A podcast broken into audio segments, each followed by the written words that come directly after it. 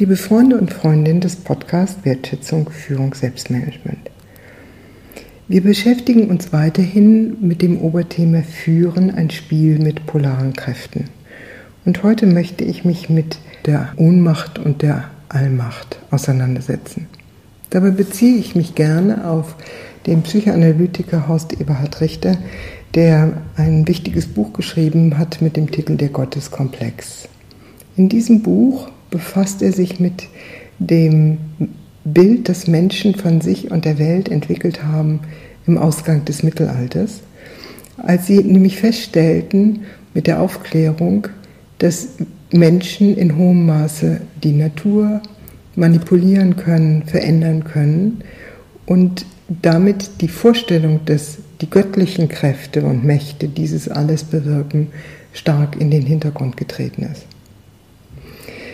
Faktisch waren es nicht die Menschen, sondern es waren vor allen Dingen die Männer, die diesen Weg beschritten haben und sich zu den Herrschern oder zu dem Herrschen oder dem Herrschen über die Welt hochgeschwungen haben. Nun, wenn jemand zum Herrscher wird, dann braucht er immer etwas oder jemanden, über den er oder sie herrscht. Und in diesem Prozess wurden es die Frauen und die Natur. Die Natur, die mittels immer weiter entwickelter Technologien äh, untertan gemacht wurde und ausgebeutet wurde, und die Frauen in dem Sinne, dass ein bereits über Jahrhunderte existierendes Herrschaftsverhältnis damit eine neue Dimension bekam. Das, was daraus resultierte, war so etwas wie eine Spaltung zwischen denjenigen, die sich allmächtig fühlten, und denjenigen, die sich ohnmächtig fühlten. Und diese Spaltung ging entlang der Geschlechterlinie. Diese Spaltung hat für beide Geschlechter verheerende Folgen gehabt, die bis heute nachwirken und von denen wir uns keineswegs wirklich befreit hätten. Für den Mann hat es die Wirkung gehabt, dass die Tendenz, der Mann darf nicht leiden, der Mann darf keine Schwäche empfinden, übermächtig wurde und durch die entsprechenden gesellschaftlichen Institutionen wie Militär und äh, Administration, äh, Schule eingeübt wurde.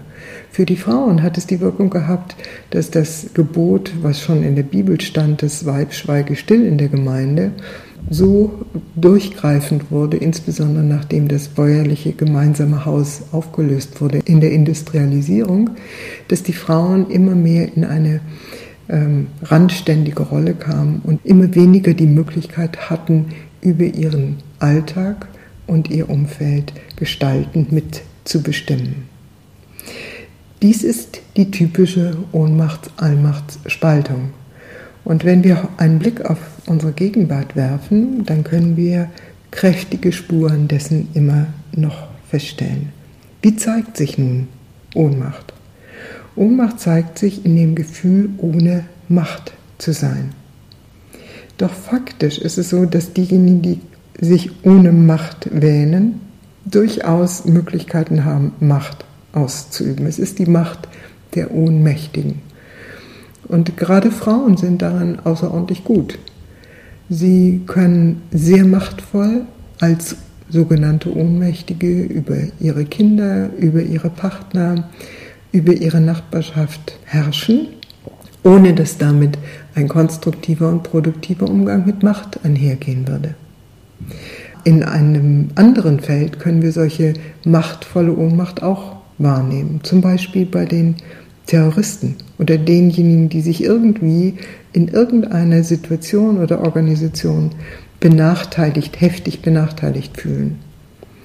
Die Viren in den Computern sind Ausdruck der Macht der sogenannten Ohnmächtigen. Die terroristischen Angriffe von Menschen mit einer Opferbiografie sind Ausdruck der Macht von sogenannten Ohnmächtigen. Also Ohnmächtige sind nicht ohne Macht, aber sie üben ihre Macht anders aus. Wie sieht es nun aus mit den Allmächtigen? Der Allmächtige glaubt, sich selbst überlegen und kann die eigene Schwäche und die eigenen Ohnmachtsgefühle nicht zulassen. Er agiert mit einer Haltung der Selbstüberschätzung und der Entwertung von anderen und der Dissoziation von den eigenen Gefühlen. Die Verbundenheit des Lebens, von der in der letzten Podcast-Stunde die Rede war, diese Verbundenheit des Lebens kann er nicht spüren, sondern macht sich selbst einsam in dem Versuch, die Dinge zu kontrollieren und zu beherrschen. Beide Gruppierungen, die, die in die Allmachtshaltung gehen und die, die in die Ohnmachtshaltung gehen, gehen vorbei an ihren eigenen, wirklichen, genuinen Möglichkeiten. Und für beide gibt es unterschiedliche Herausforderungen, die sie bewältigen und aufgreifen müssen.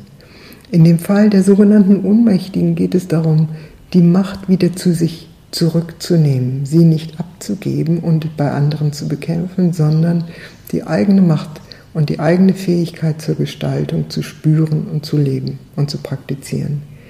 Bei denen, die sich in der Allmacht wähnen, geht es darum, die Gefühle der Unsicherheit, der Unklarheit, vielleicht sogar der, der Ohnmacht zuzulassen und sich in die Verbundenheit mit anderen zu begeben und aus dieser Verbundenheit heraus gemeinsam Kraft zu schöpfen.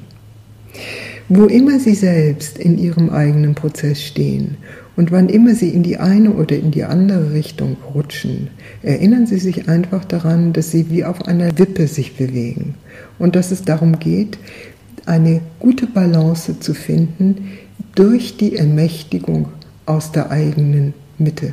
Und nicht durch das Sitzen entweder oben auf der Wippe oder ganz unten, entweder in der Allmacht oder in der Ohnmachtsvorstellung. So viel für heute. Wenn Sie mehr von unserer Arbeit wissen wollen und sich mit Führung und Selbstführung befassen wollen, dann schauen Sie auf unsere Internetseite w w w punkt communio mit c o m m communio Bindestrich führungskunst mit u e punkt d e. Vielen Dank.